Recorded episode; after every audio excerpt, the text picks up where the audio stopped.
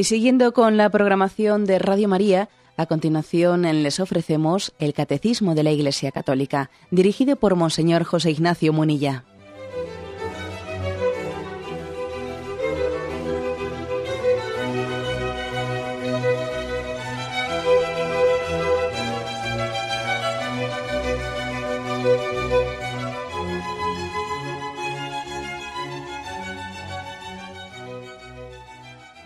Cordial saludo a todos los oyentes de Radio María. Un día más, con la gracia del Señor, proseguimos el comentario del Catecismo de nuestra Madre, la Iglesia.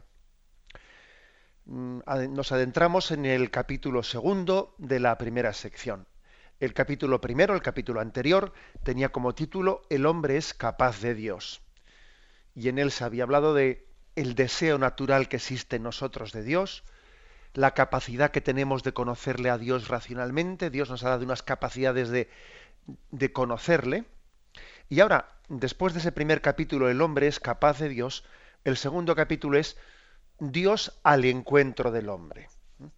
Más allá ¿eh? de esa capacidad natural con la que Dios nos ha creado para conocerle a Él, más allá de eso, Dios ha salido a nuestro encuentro. Es el tema de la revelación. Bien, el primer punto es el punto 50, que dice así. Mediante la razón natural, el hombre puede conocer a Dios con certeza a partir de sus obras. ¿Mm? Interrumpo aquí, esto es lo que en el capítulo anterior eh, se, ha, se ha explicitado. Dios nos ha dado una capacidad racional que puede deducir desde las criaturas la existencia del Creador incluso también puede deducir algunas cualidades de ese, de ese creador, su, su infinitud, su grandeza, bueno, su bondad. Pero, continúa diciendo, pero existe otro orden de conocimiento que el hombre no puede de ningún modo alcanzar por sus propias fuerzas, el de la revelación divina. Y aquí cita pues un decreto del Concilio Vaticano I en el que se define eh, esa distinción de cómo eh, hay que diferenciar claramente una religiosidad natural de una religiosidad revelada. ¿eh? Religiosidad natural es aquella que tiene en el hombre, parte del hombre, la iniciativa de cómo accedemos a Dios.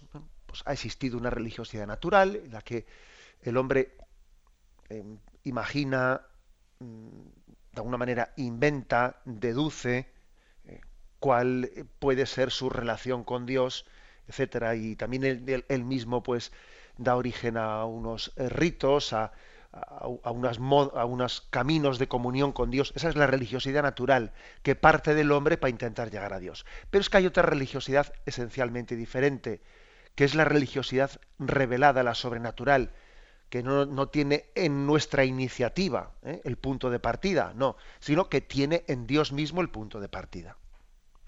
Por eso dice, ¿no? Existe otro orden de conocimiento que el hombre no puede de ningún modo alcanzar por sus propias fuerzas, el de la revelación divina.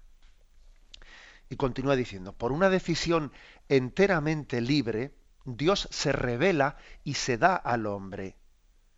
Lo hace revelando su misterio, su designio benevolente, que estableció desde la eternidad en Cristo en favor de todos los hombres revela plenamente su designio enviando a su Hijo amado, nuestro Señor Jesucristo, y al Espíritu Santo.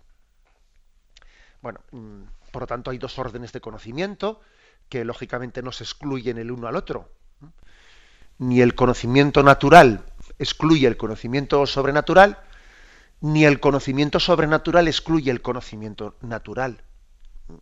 Son dos cosas que son, son complementarias, una, una no excluye a la otra pero sin duda la segunda supera, supera ampliamente a la primera. Recuerdo haber puesto un ejemplo, que igual algunos oyentes eh, pues, pues recordarán, eh, un, ejemplo que para intentar distinguir entre la, la religiosidad natural de la sobrenatural o, o el conocimiento racional sobre la existencia de Dios y el conocimiento de fe revelado.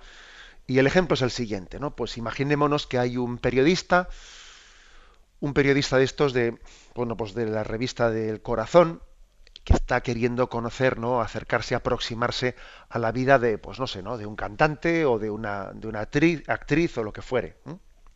Y claro, pues eh, tiene esa persona tiene muchas medidas de seguridad a su alrededor, de manera que no es fácil acercarse a ella.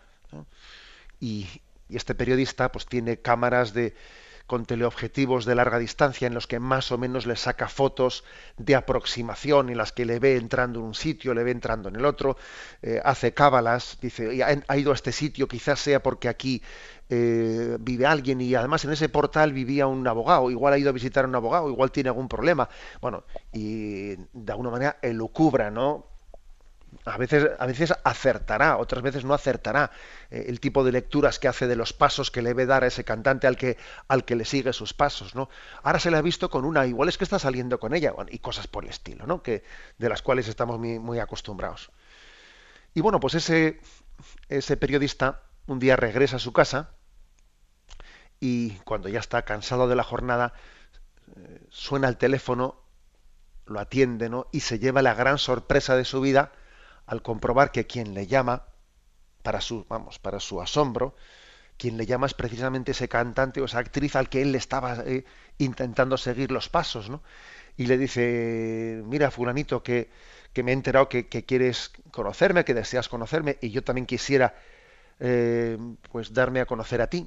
Y si te parece, si estás libre, vente a mi casa que cenamos juntos. Y claro, si es que se, parece un sueño, ¿eh? se pellizcaría ese, ese, periodista se pellizcaría, me imagino, el brazo para ver si estaba soñando o, inmediatamente, sin perder tiempo, va a casa, ¿no? Pues de ese, de ese cantante o de esa actriz y, bueno, pues comparte su intimidad, él le habla de sus proyectos, le habla de su, de su pasado, le, le, explica muchas cosas que él no, no había llegado a comprender de su vida, le enseña su álbum de fotos, etcétera, etcétera, ¿no?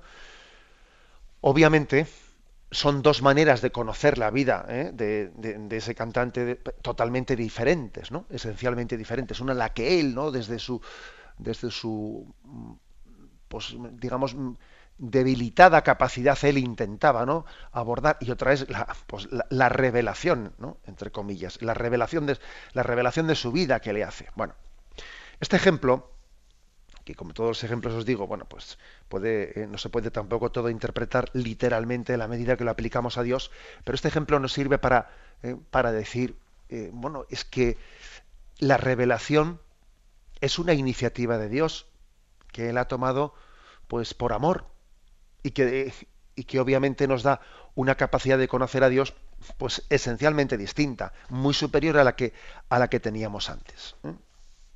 Este es digamos, por eso dice, por una decisión enteramente libre.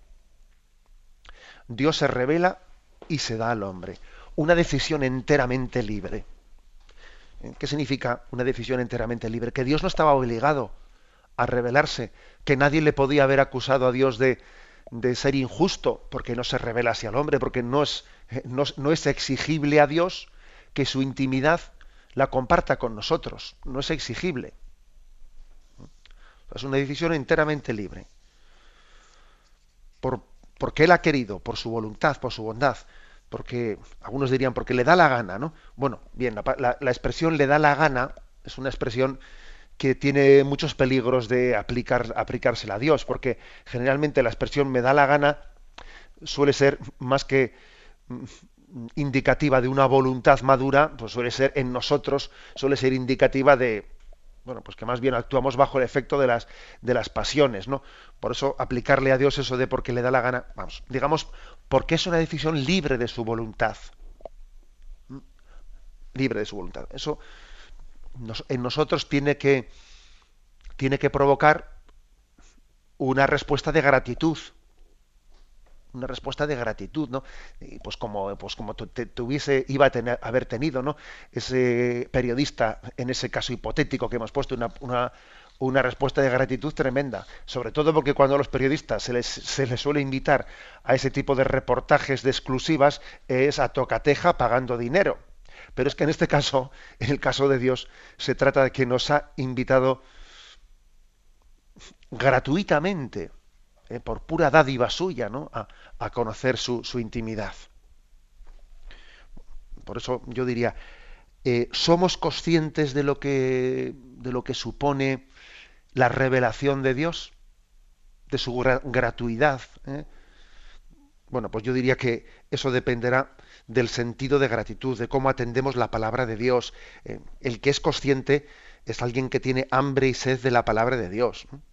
Ahora, si alguien pues cuando escucha la palabra de Dios, cuando, cuando, cuando escucha la predicación o cuando se le dirige la predicación de la iglesia, etcétera.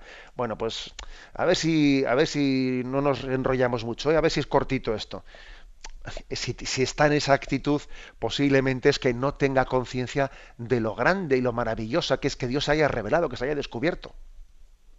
Como a veces se nos dice, ¿no?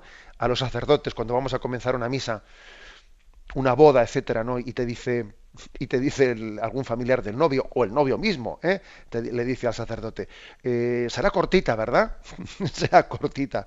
Y es que después hemos quedado para sacar el reportaje de fotos y nos han dicho en el, en el restaurante que no nos retrasemos mucho. Y te dice, será cortita, ¿verdad? Y luego él llega 20 minutos tarde a la boda. Eh, bueno, permitidme la broma, eh, permitidme la broma. Pero ¿qué quiero decir con esto?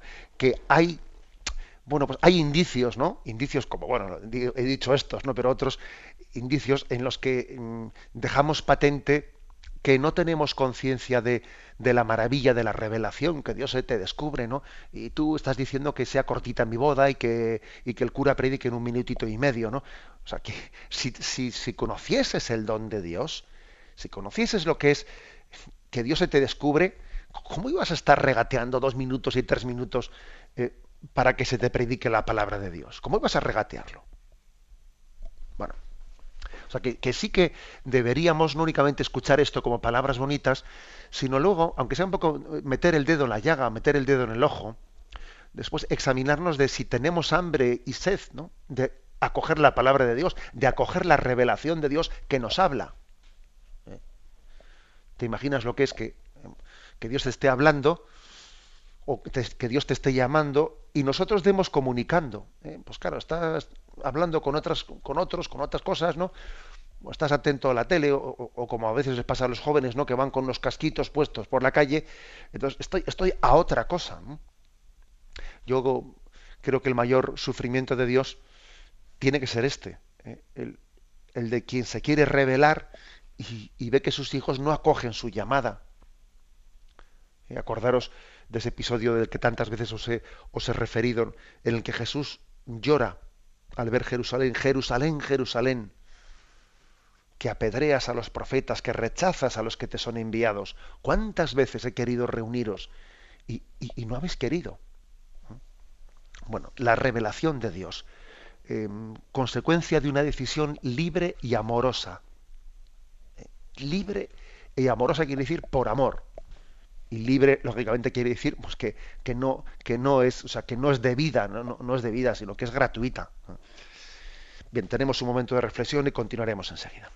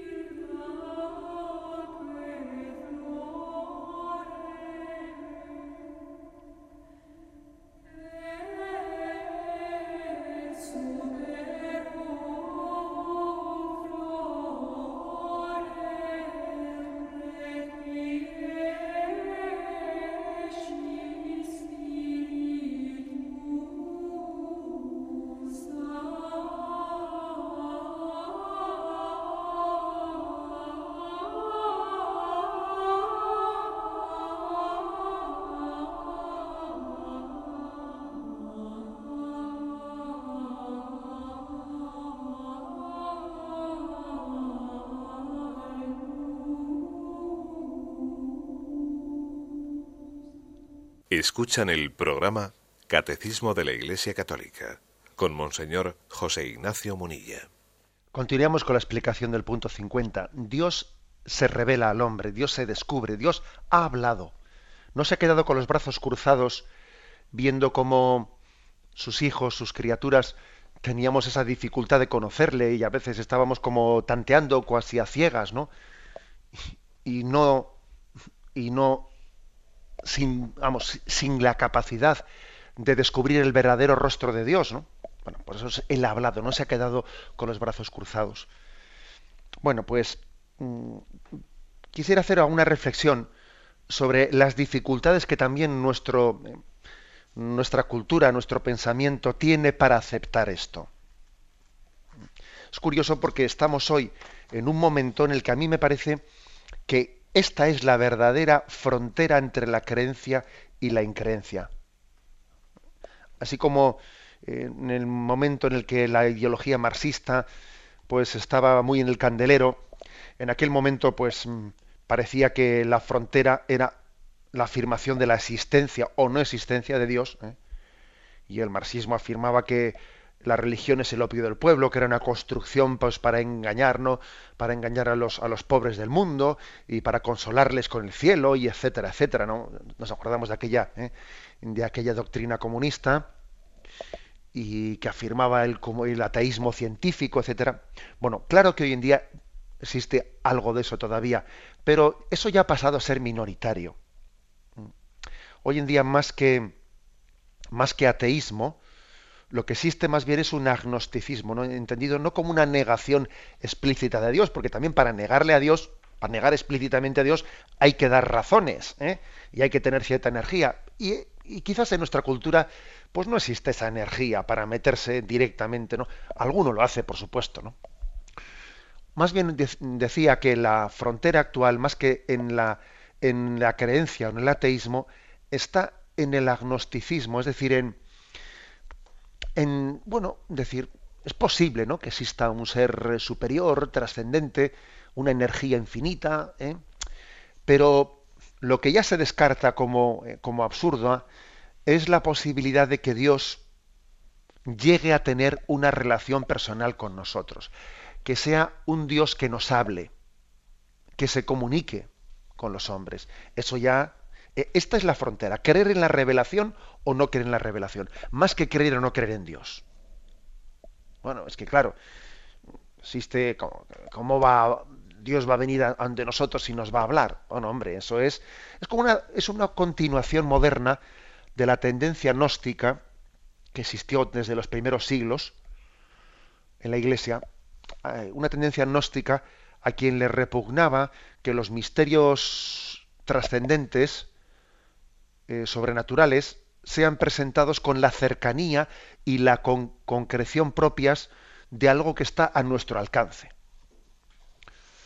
Eh, digamos que este agnosticismo lo que viene a decir es que, que la revelación, eso de que Dios nos habla y nos muestra el camino y nos enseña los mandamientos y nos da unos sacramentos para hablar con Él, ¿no? Eso sería el recurso de los ignorantes, que necesitan ver y palpar y, poner velitas, ¿no? Y, se, ridiculiza de esta manera, porque son, y son incapaces de pensar y de abstraer. Y Bullman, Bullman fue quien dijo que lo divino no puede acontecer de, este modo tan así eh, tosco, ¿eh? tan inmediato, que se puede ver y palpar.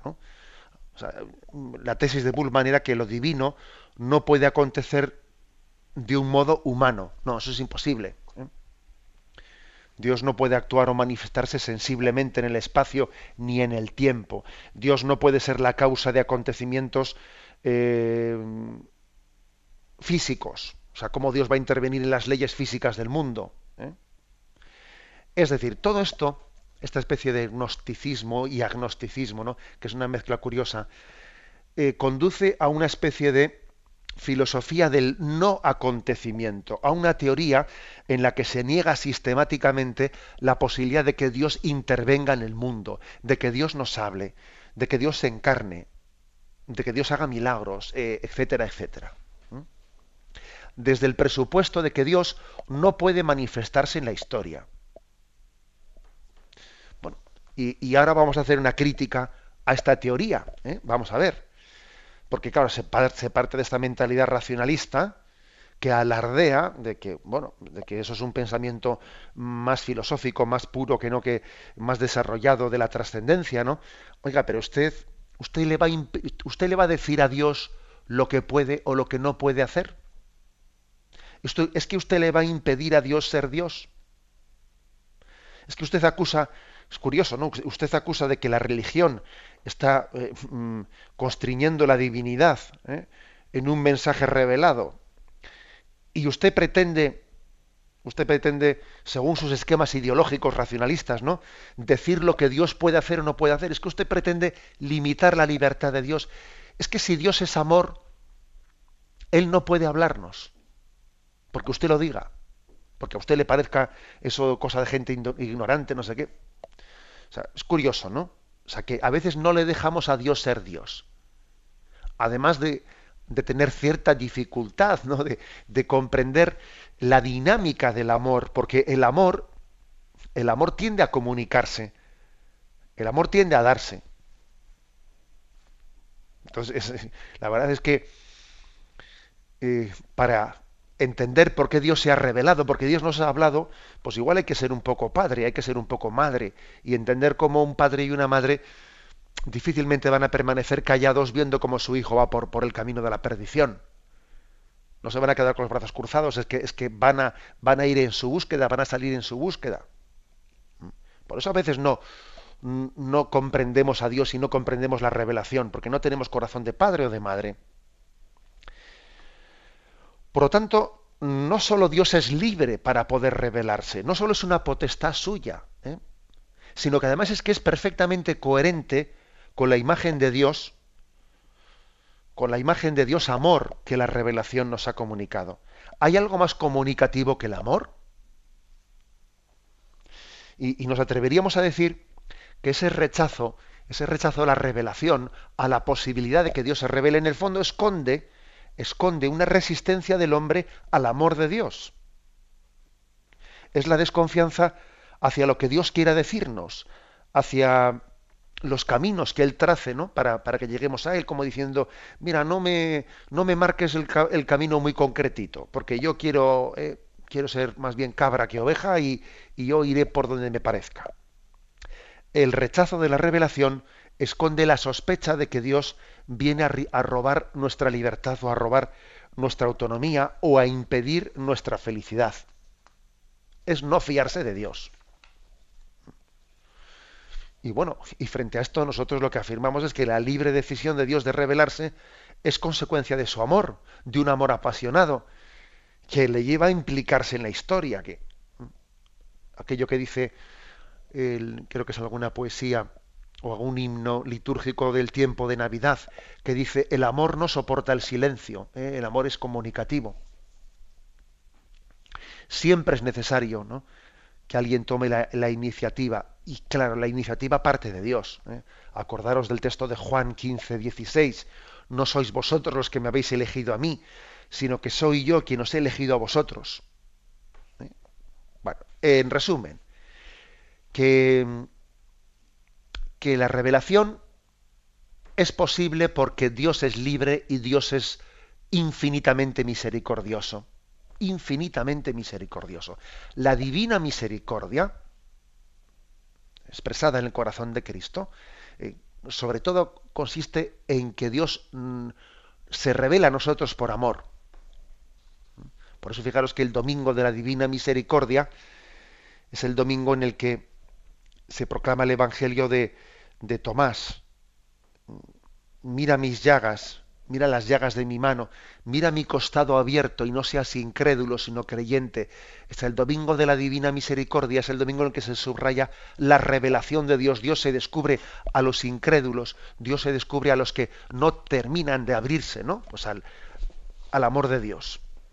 La divina misericordia, misterio del segundo del domingo inalvis de, del segundo domingo de Pascua, es, es la revelación de Dios. Dios viene de lo alto. ¿eh? Su resurrección, eh, la resurrección de Cristo, es exactamente lo que el hombre necesitaba, ¿no? Pues para saciar su deseo de plenitud, de felicidad, de eternidad. ha existido también el, algunas dificultades, ¿no? Otras dificultades para mm, acoger la revelación. Dificultades de, nuestra, de nuestro pensamiento racionalista, etcétera, etcétera. Bueno, una, una dificultad es la de entender que, que, nosotros que nosotros no tenemos dentro de nosotros mismos ¿eh? lo que necesitamos para la felicidad, sino que sino que nos viene de lo alto. Y entonces ha existido tendencias, y existen ¿eh?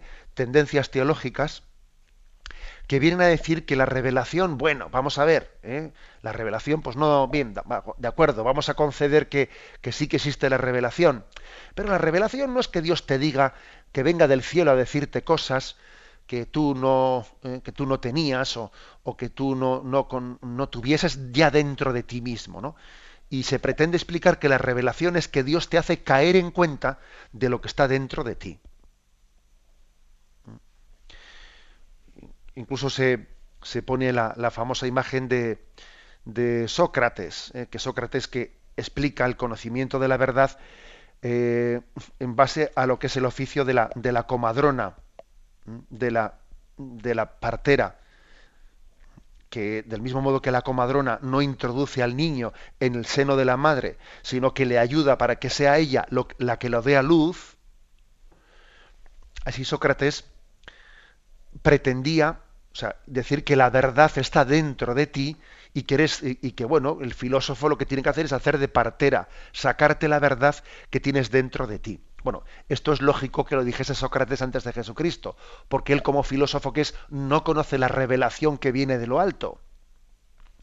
Pero es que nosotros entendemos que la revelación que viene de lo alto, es decir, es que el Hijo de Dios eh, es el verbo de Dios encarnado, Jesucristo es el verbo de Dios encarnado, y eso no está dentro de ti, eso no eres tú el que lo das a luz, es que viene de lo alto. Y la revelación está infinitamente por encima de tus capacidades. Que de lo contrario, fijaros bien, si se, si se acepta eso, se confunde, se confunde la teología con la filosofía, se confunde la revelación de Dios, el Evangelio, la palabra de Dios, con tu propio pensamiento, porque claro, si la palabra de Dios lo que hace es venir a que tú descubras cuál es tu pensamiento, lo que tienes dentro de ti, pues entonces, vamos a ver, entonces la Biblia eres tú, ¿eh? la Biblia eres tú y en el fondo tu pensamiento, tu filosofía es eh, pues la, propia revelación. Entonces, este tipo de teorías que por desgracia se han dicho y se dicen ¿eh? y se difunden y se difunden pues por algunos teólogos que no están en comunión con el magisterio de la Iglesia, y también eh, los obispos tenemos que hacer ¿no? pues esa denuncia y poner el dedo en la llaga. Eh, este tipo de, de, de, explicaciones vacía, vacía de su contenido el concepto de la revelación, porque si la revelación ya no es la palabra que Dios me dirige a mí desde lo alto, sino que es descubrir, eh, descubrirme yo a mí mismo y lo que yo tengo dentro de mí, oiga, pues entonces confundimos la revelación con, con, con la introspección. Claro. ¿eh? Y confundimos al teólogo con el filósofo, lo confundimos. Bueno, esta es una de las dificultades ¿eh? para entender bien hoy en día el concepto de la, de la revelación. ¿Alguna otra dificultad que también existe? Pues el hecho de que eh, existen también concepciones que dicen, claro, es que cómo Dios se va a revelar, cómo Dios va a hablar a, un pueblo concreto, al pueblo de Israel, ¿no? ¿Y por qué Dios no se revela a todo el mundo? Claro, eso, eso va en contra ¿eh? del igualitarismo. Eso es una discriminación, porque claro, ¿por qué tenemos que creer que Dios se reveló a los israelitas y no a los chinos? ¿Y por qué no se reveló primero en Bilbao? ¿Mm? Vamos a ver, ¿por qué no? Bueno, perdóname la broma, ¿no? Pero mm, pero claro, es decir, tenemos hoy en día una especie de dogma ¿no? Igual, igualitarista en el que decimos, vamos a ver, mm, es que cuando Dios elige un camino de revelación, pues está eligiendo un camino concreto en el que a unos les toma como instrumentos para llevar su mensaje a todos. Es que si Dios, si Dios se tiene que encarnar, en algún sitio se tendrá que encarnar. Y si se hace hombre y entra en nuestros parámetros históricos, en nuestro espacio y en nuestro tiempo, pues no va a estar al mismo tiempo en, en Nazaret y en, eh, y en Santiago de Compostela? Pues no va a estar al mismo tiempo, ¿no? O sea, es decir, que tenemos que entender que Dios, mm, cuando entra en la historia, lógicamente también está limitado a un espacio y a un tiempo. Pero Él no discrimina al resto de los pueblos, no les discrimina, sino que elige a Israel para ser un pueblo desde el que su revelación se abra a todo el mundo. Y precisamente uno de los pecados de Israel, que es denunciado por, los profetas y en definitiva por Jesús, es, el de pretender apropiarse de esa revelación, olvidando que, que, somos instrumentos de Dios para todo el mundo. Acordarás cuando Jesús dice, eh, somos hijos de Abraham, y, él dice, Dios podría hacer hijos de Abraham de estas piedras. ¿eh? Con lo cual, seamos humildes y considerémonos portadores del mensaje de Dios a todo el mundo. Porque, claro, algunos acusan diciendo que el, creer en la revelación, el creer en que Dios nos ha hablado y que pues los cristianos y los judíos somos el pueblo de la revelación de Dios, el creer tal cosa, claro, eso, eso te lleva a la intolerancia, porque entonces tú posees la verdad y como la verdad la posees tú, los demás no poseen la verdad. Y entonces, eh, entonces el creer en la revelación es fuente, según estas, personas, ¿no? Según estas interpretaciones, es fuente de conflicto. No, no, mire usted. No es verdad que la creencia en la revelación sea la fuente de los conflictos o de las intolerancias. No es verdad. Es que nosotros no creemos que poseamos la verdad. Más bien lo que pensamos es que es la verdad, es Dios el que nos posee a nosotros y nos tomará como instrumentos suyos para llevar su salvación a todo, a todo el mundo y para id y predicad el Evangelio, id y bautizad, id y proclamad mi palabra. Y eso no nos lleva, ¿eh? en absoluto nos debe de llevar a un sentido de, pues no sé, de, de estar como seguros de nosotros mismos, sino de sentir una gran responsabilidad de que Dios nos haya elegido como instrumentos suyos para todos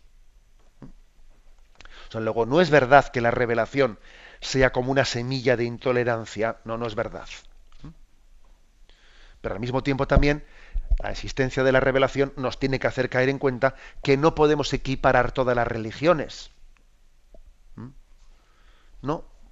Pues porque Dios se ha revelado por un camino concreto. Y todas las religiones no son reveladas, no porque Dios se ha revelado en Jesucristo y Jesucristo es la única revelación de, Dios. Y eso no supone despreciar nada, pero supone distinguir claramente. Bien, tenemos un, momento de reflexión y continuamos enseguida.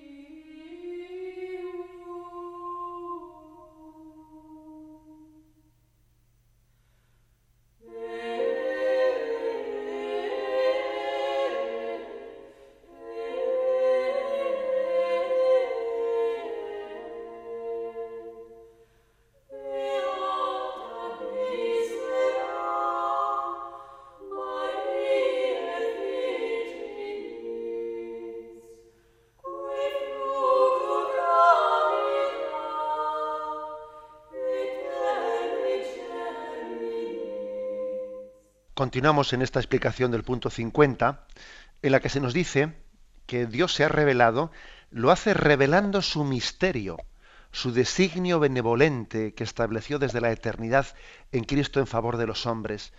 Bueno, quisiera fijarme en ese término revelar un misterio. ¿Mm? Revelar un misterio. La palabra misterio, misterio nosotros solemos a veces referirla, pues eso, ¿no? A las películas de miedo, a los ocultismos y, bueno, lógicamente no va por ahí la cosa. ¿eh? Misterio, en el sentido teológico, designa lo que rebasa al hombre en su capacidad de, de conocimiento. De alguna manera es algo que al hombre le atrae, pero que al mismo tiempo le supera. Mm, considerar algo como un misterio significa, por una parte, eh, reconocer la gran atracción y la necesidad que tengo de ello, pero por otra parte es renunciar a disponer de ello, porque porque eso sería una expectativa indebida, O sea, yo no puedo meter algo que es, que es misterioso, que me supera infinitamente, no puedo yo pretender ¿eh? meterlo en una jaula y tenerlo controlado. Pues no. Sería hasta un pecado por parte del hombre pretender controlar ¿eh? Un misterio que me supera. Ante un misterio uno siempre tiene que ser humilde, porque es algo, algo grandioso que me atrae, que me atrae, que, soy consciente que vivo de ello, pero que por otra parte no puedo controlar. ¿no? Por ejemplo, cuando decimos Dios revela su misterio, no le entendemos en ahí va, ya está revelado, ya no tiene ninguna gracia. No era como, eh, pues como cuando hay un acertijo y entonces, a ver si, y en cuanto que te dan el resultado del acertijo, ya deja de tener ya ningún misterio, porque ya te han, explicado el mecanismo y se acabó el misterio. No, eh, no, no, es en ese sentido en el que hablamos de que Dios se revela su misterio, porque el misterio eh, está continuamente manifestándose y siempre es nuevo.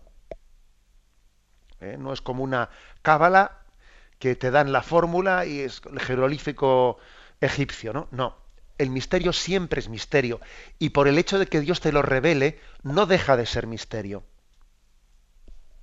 Eh, por ejemplo, se dice, Dios es amor.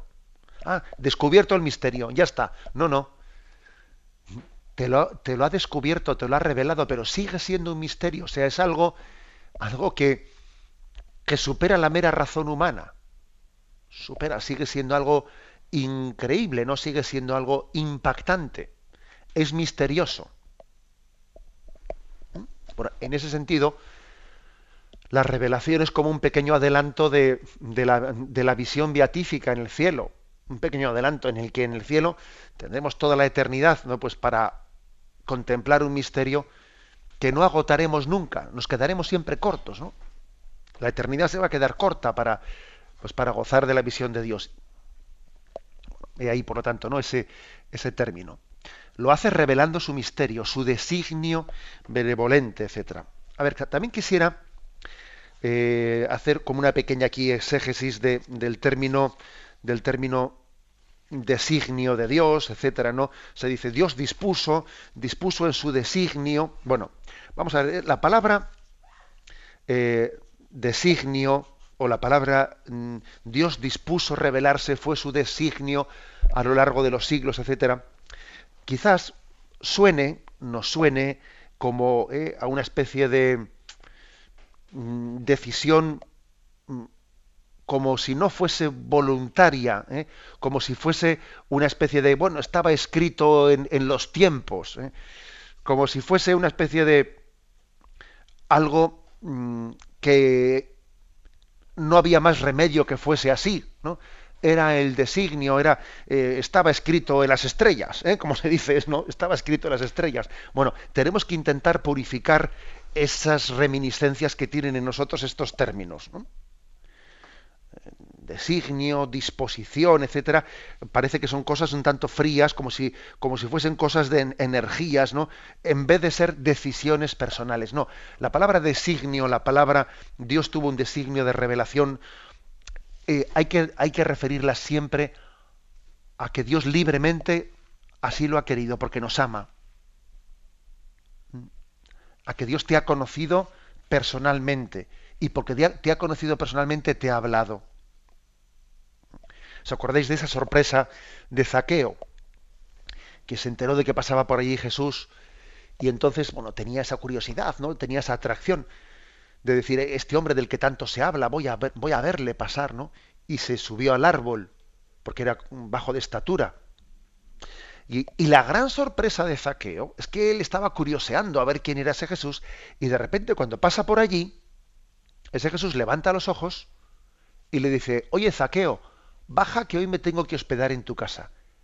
Pero ¿cómo? ¿Me conoce o qué? ¿Y cómo sabe mi nombre?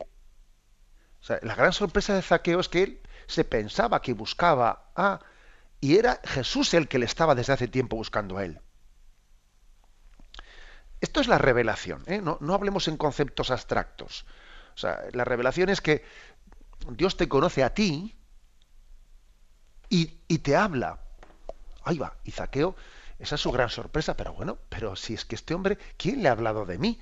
¿De qué me conoce? Y además dice que quiere venir a mi casa y entonces Dios viene a tu casa, entra en tu casa. Esa es la revelación. ¿Eh? Es un... ¿eh? Por eso digo que que esos términos de, mm, como tenemos un castellano, ¿eh? un castellano bastante limitadito, que lo solemos hablar en unos términos, pues a veces que son, bueno, que no utilizamos muchos términos, quizás nos suenen un poco lejano de hablar del el designio, eh, la disposición divina de la revelación. Mm, bien, de acuerdo que tenemos que entender bien esos términos, pero es yo te conozco, yo desde toda la eternidad te he amado, te conozco por tu nombre y, por eso te, hablo a ti personalmente, ¿no? En una revelación que al mismo tiempo pues, se da a un pueblo, ¿eh? se da al pueblo de Israel, se da, se pone en manos de la Iglesia como depositaria de esa revelación. Y finalmente termina diciendo, revela plenamente su designio enviando a su Hijo amado, nuestro Señor Jesucristo, y al Espíritu Santo. ¿Os acordáis? Eh? ¿Os acordáis de, esa parábola del Evangelio el, el dueño de la viña que va a cobrar las rentas de la viña y manda un enviado y no le hacen caso, manda otro enviado y le apalean, manda otro y dice, bueno, mandaré a mi hijo, a mi propio hijo, a él le escucharán. Y resulta que envía a su hijo, dice, mirad, aquí viene el heredero, le matamos y nos quedamos con la viña. es decir, que la revelación al final es, te envío mi hijo para que él te hable. ¿Eh? ya no te voy a hablar a través de intermediarios. En eh, la cumbre de las revelaciones, voy a ir yo a hablar contigo. ¿eh? Te estoy mandando enviados y, digo, pero ¿qué pasa? Es que no, es que la intermediación no funciona. O ¿cómo es posible que te mande a alguien y, o es que se ha distorsionado lo que, lo que yo le dije a ese que te dijese, o, o tú lo, has entendido mal? voy a ir yo, voy a, voy a ir a hablarte en persona. Y esa es la encarnación de Jesucristo en la que se, lleva a cabo el misterio de la, de la, cercanía de Dios. Bueno, pues mm, es en Jesucristo, Jesucristo es el revelador del Padre. Y al mismo tiempo también el Espíritu Santo es el revelador del Padre y de Jesucristo. Por eso tenemos que, en ese misterio de la Santísima Trinidad, cuando veamos al Padre, mejor dicho, cuando veamos a Jesucristo, en Él vemos al Padre, dice el Evangelio de San Juan. Nadie ha visto al Padre, pero quien ha visto al Hijo ha visto al Padre. Y lo mismo diríamos del Espíritu Santo, ¿no? Que el Espíritu Santo es el que en este momento actualiza la presencia de Jesucristo a través de los misterios eh, sacramentales y, y de la vida de la Iglesia. Por eso digamos que quien ha, que quien ha recibido al Espíritu Santo ha visto al Hijo y quien ha visto al Hijo ha visto al Padre.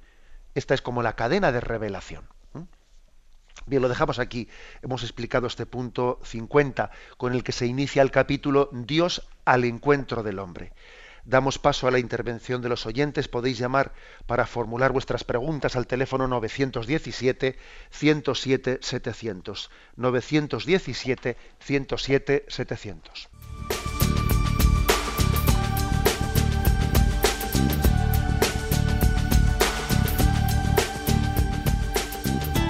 Radio María le ofrece la oportunidad de recibir en su casa sus programas favoritos.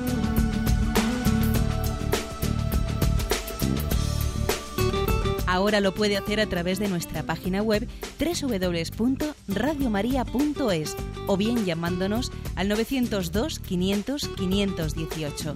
902 500 518. Pídanos el programa que más le interesa en cualquiera de sus emisiones, especificando el día y la hora que lo ha escuchado. Solo nos tiene que decir si lo quiere en CD de audio o CD o DVD en MP3.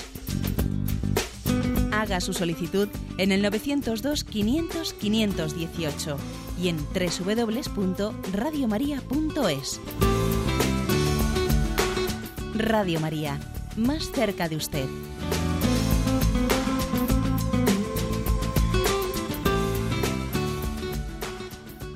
Eh, dejé ayer sin contestar una pregunta que hizo un oyente sobre qué significaba domingo inalvis. Bueno, pues lo he consultado. El, domingo inalvis se refiere desde luego al segundo domingo de Pascua. ¿eh? Al segundo domingo de Pascua en el que termina la octava de Pascua, que también es el domingo de la Divina Misericordia. Y parece ser que la palabra inalvis, ¿eh? que no hace referencia a las albas, a las túnicas blancas con las que los bautizados se habían, se habían revestido en la vigilia pascual y que iban toda la semana, toda la octava de Pascua, vestidos con esas túnicas blancas, con esas túnicas blancas eh, hasta que terminaba la octava de Pascua en ese segundo domingo de Pascua. ¿eh? Parece ser, por lo que he leído por ahí, que la cosa viene de ahí. Luego nuestro refranero ha cogido ese, ese término que se dice quedarse inalvis, quedarse inalvis, que es lo mismo que me quedé en blanco. Me quedé en blanco, es decir, se me fueron, eh, se me fueron de la cabeza otros pensamientos y me quedé en blanco. Bueno, pues parece ser que también esa expresión de quedarse inalvis viene también de, de que en el momento en que alguien se ha bautizado, se ha desprendido del hombre viejo y se ha quedado únicamente limpio y puro y puro para Dios. Entonces me quedé inalvis es que me desprendí de todo lo demás y me quedé en blanco y, puro delante de Dios. Bueno, pues nada, aquí también las preguntas de los oyentes sirven para investigar un poco. Damos paso a un siguiente oyente. Buenos días. Hola, buenos días. Buenos días, sí, le escuchamos. Adelante. Eh, eh, a ver, monseñor, a ver si me puede solventar una duda. Eh, mire, yo no creo en el infierno porque, y le digo el porqué. Eh, Dios nos hizo a su imagen y semejanza. Entonces, eh, Dios es amor infinito, es misericordia infinita y es perdón infinito. Es, todo Él es infinito. Eh, yo me imagino, como padre que soy, cuando hago un acto de amor, pues con mis hijos o de perdón, eso lo multiplico por el infinito y vamos, es bárbaro. Entonces, yo creo que cuando nosotros acabemos la peregrinación por, este mundo y pasemos la puerta de la muerte, pues yo creo que, Dios con ese amor infinito eh, es imposible que, o sea, yo como padre es imposible que yo le condene a mi hijo a muerte porque haya cogido y haya cometido un crimen. Haré los posibles para que para que siga viviendo y demás. Y entonces, por lo mismo, si eso lo multiplico por el infinito, pues es lo que digo. No sé si me entiende. De acuerdo. ¿Va usted conduciendo? ¿Eh? Sí, sí, voy conduciendo. Vale, pues cuidado con la carretera. Le respondo ahora mismo. ¿eh? Muy bien. Bien, vamos a ver. Pues bien, yo entiendo este razonamiento, que es un razonamiento que, muchas veces hemos... Eh, pues también hemos aducido para, para decir un poco la incomprensión ante la posibilidad de la condenación eterna. Yo creo que la, la mejor respuesta que le puede dar al oyente está en lo que hoy mismo estamos explicando, en la revelación. ¿eh? O sea, Dios, ha revelado también los misterios del más allá de la vida en los evangelios se nos habla de la posibilidad de la, salvación y de la condenación del hombre. Y además no se habla en algún texto que no sea muy claro en su, ¿eh? sino que se nos habla en distintos textos y con mucha claridad ¿eh? de la posibilidad de la salvación o de la condenación. Todo lo, ¿eh? o sea, por ejemplo, ¿no? pues el famoso texto del juicio final, tuve hambre y me diste de comer o tuve hambre y no me disteis de comer. Bueno, es decir, mm, uno se abre ante la revelación diciendo, Primero, Dios sabe más. ¿eh? Yo no puedo decir, yo no puedo establecer lo que a mí me parece, ¿no? Lo que me parece que es razonable o no es razonable. Eh, primero Dios, se revela y entonces mi pensamiento y mi reflexión tiene que partir a partir de la revelación de Dios. Pero parto del dato, ¿eh? y el dato, y el dato es ese alguna, alguna reflexión más, ¿no? Para que nos, partiendo del dato de la revelación, porque es que, ojo, yo ya parto de ahí, ¿eh? parto de que Dios nos ha hablado de que existe la posibilidad de la condenación. Ahora, para ayudar a entender eso, claro, el oyente ha dicho, es que yo no me imagino condenándole a mi hijo, es que posiblemente tampoco Dios se imagine a sí mismo condenando a sus hijos. el catecismo de la Iglesia Católica dice que la condenación hay que entenderla como una autoexclusión, autoexclusión nuestra ¿eh? del don de Dios. O sea, no es una decisión arbitraria que Dios dice, mira, me has, me has enfadado, me has enfadado y te voy a condenar. No, la condenación es que uno, utilizando perversamente de su libertad, se autoexcluye de la salvación de Dios. Es que si tú no quieres salvarte, no te puede salvar ni Dios. Y como, y como el oyente, ya sé que es una frase fuerte, pero la repito, ¿eh? es que si uno no se deja salvar, es que no le puede salvar ni Dios. Y siguiendo el ejemplo que ha puesto el oyente de su hijo, ¿no puede ocurrir también acaso que, un padre le da lo mejor a su hijo ¿eh? y su hijo lo rechaza? ¿Mm? Lo rechaza, con lo cual, quizás para entender este misterio hay que hablar de la autoexclusión, es que Dios nos ha creado y respeta nuestra libertad. Y no puede no hacerlo porque, porque no, no se puede ser libre y al mismo tiempo estar obligado al mismo tiempo. Porque no se puede hacer un círculo cuadrado. O es círculo o es cuadrado. O somos libres o no somos libres. Pero si somos libres, existe la posibilidad de que utilicemos nuestra libertad mm, mm, revelándonos frente a Dios y rechazando su salvación. ¿eh? En fin, misterio, misterio es misterio, pero que es un misterio que ha sido revelado. Y en eso pues tenemos que ser humildes ante, ante Dios. Yo no me imagino a Dios contándonos el, cuento en el Evangelio de la historia del coco ¿eh? o del hombre del saco. No, yo creo que son palabras de verdad y de vida. ¿eh? Damos paso a un siguiente oyente. Buenos días. Hola, buenos días. Sí. Paqui. Adelante, Paqui. Eh, padre José Ignacio, sí, gracias por todo. Eh, yo soy consciente de que el Señor todos los días, a través del Evangelio, me dice, a veces de forma muy concreta, me responde cuál es su voluntad con respecto a preguntas que yo le hago, cosas cotidianas incluso. Y a veces me responde días posteriores, pues porque es más importante, lo que me tiene que decir ese día es más importante lo que yo le pregunto. Y también, sobre todo es eso. Pero yo también me pregunto si a través de, porque yo a través de usted, a través de otros hermanos, también encuentro respuestas preguntas a respuestas, o sea, respuestas a preguntas que me hago. Para mí es más importante la palabra de Dios, pero yo no sé si Dios también me puede hablar a través de los sacerdotes, de un hermano, de cualquier persona. Sí, de acuerdo. Mire, la verdad es que eh, obviamente eh, no se puede decir que hay que distinguir entre lo que es la revelación, eh, que es la palabra de Dios y la tradición, de otros medios humanos, ¿no? Pero es verdad que hay medios humanos que lo que pueden hacer es hacernos más accesible la revelación, eh, explicárnosla pedagógicamente. O, por ejemplo, en el caso de los santos, su testimonio de vida lo que hace es que la revelación nos resulte convincente, porque claro, uno ve un santo, ve la coherencia de su vida, le enamora, ve la Madre Teresa de Calcuta y entonces le resulta eh, convincente lo que dice el Evangelio. No una palabra teórica, sino una palabra viva.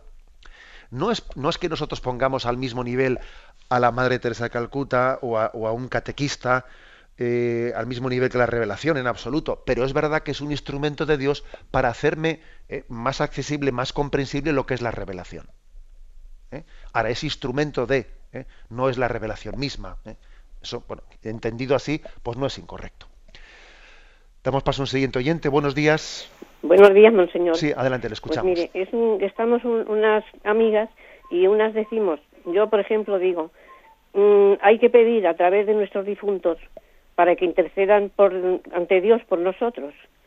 Y las otras dicen que no, que los difuntos pueden estar sufriendo y que no pueden interceder ante el Señor por nosotros. Esa es la pregunta. Bien. Pues mire usted, eh, vamos a ver, eh, la, la, verdad es que las almas de los fieles difuntos en el purgatorio sí pueden interceder por nosotros. Nosotros intercedemos por ellas, pero también ellas interceden por nosotros. ¿eh? En, el purgatorio obviamente no existe ¿no? una capacidad de, de, intercesión tan plena como existirá en el, en el cielo, ¿eh? desde la visión con Dios. Pero, mm, pero la verdad es que también ¿eh? en la tradición de la Iglesia ha existido mm, pues, el, el, encomendarse a las almas del purgatorio. Que, que por eso también hay que decir que existe una, eh, una comunión con ellas, un yo rezo por ti, tú rezas por mí. ¿eh? Se puede ¿Y, cómo un alma de purgatorio que está purificándose puede interceder por nosotros? Hombre, ¿acaso nosotros no podemos interceder por otros que estamos también aquí purificándonos e incluso estamos a veces eh, en pecado? ¿eh? O sea que quiero decir que por la misma regla de tres que alguien desde aquí con todas sus imperfecciones puede interceder, también un alma de purgatorio puede interceder. ¿eh? Pues nada, dígale eso a sus amigas. Y, eso quiere decir que, nuestra oración por las, por las almas de purgatorio tiene que ser intensa, porque la de ellas es intensa por nosotros. Me despido con la bendición de Dios Todopoderoso, Padre, Hijo y Espíritu Santo. Alabado sea Jesucristo.